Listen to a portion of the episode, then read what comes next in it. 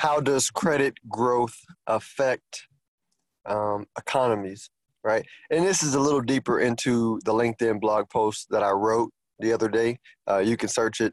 Um, I got a lot of good feedback from it. Philip Washington Junior, LinkedIn. Search me on LinkedIn, or you can put that into Google, Philip Washington Junior, uh, LinkedIn, and Google. Um, it'll pull up the, the my articles and check it out. I wrote, I wrote quite a bit, but this one was about how the economy works.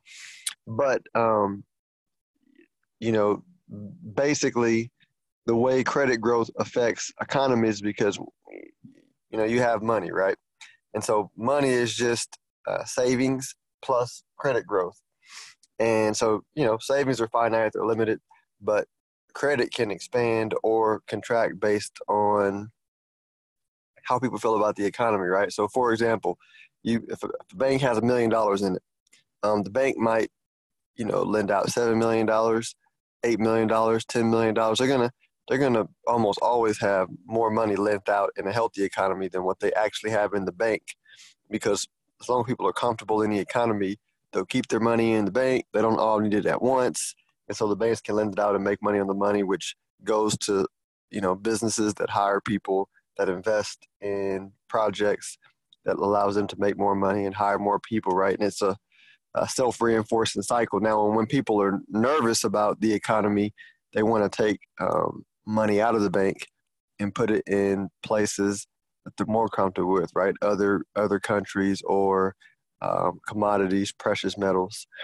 And so, you know, if they take their money out of the bank, that reduces the amount of credit that's in the system, which has a trickle-down effect as well. Businesses have to invest less, they lay off people, people buy less, right? It's a self-reinforcing um, cycle.